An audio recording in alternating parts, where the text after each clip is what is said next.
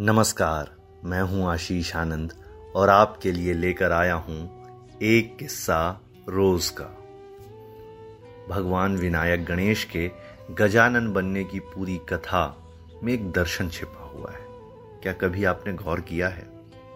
ये तो हम सभी जानते हैं, शक्ति स्वरूपा माता पार्वती ने विनायक का निर्माण किया था और मंगलकारी भगवान शिव ने माता के मैल से बने शीश को काटकर विशाल काय हाथी का शीश भगवान गणेश के गर्दन पर लगा दिया था।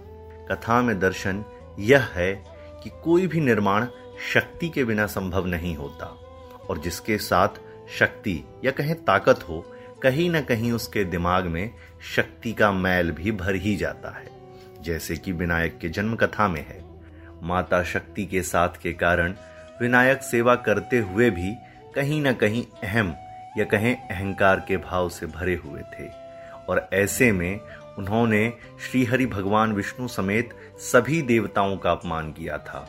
यहाँ तक कि मंगलकारी रूप भगवान शिव को भी ठुकरा दिया था। परिणाम उनका मस्तक काट दिया गया।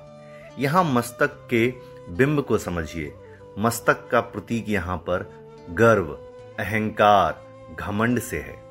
और माता शक्ति के निवेदन के बाद भगवान शिव ने उस मस्तक के स्थान पर विशाल गाय हाथी का सिर लगा दिया। यहाँ पर विशाल हाथी का सिर यह प्रतीक दर्शाता है कि अब उनका सिर विशाल हो गया है, यानी उनका ज्ञान वृहद हो गया है।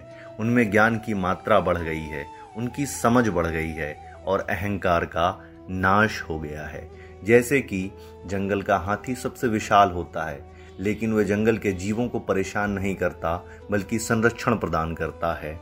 ठीक उसी प्रकार हाथी का सिर लग जाने के बाद भगवान गणेश विनाश की जगह संरक्षण करने लगे। वे बुद्धि के देवता हो गए, वो वृहदता और ज्ञान के साक्षात्कार कराने वाले नायक बन गए। भगवान गणेश के जन्म की इस कथा से आप भी समझिए। अपने सिर अर्थात अपनी बुद्धि को वृहद कीजिए, उसे विस्तार दीजिए। शक्ति के अहंकार रूपी मैल से मुक्त कीजिए और जगत का कल्याण कीजिए।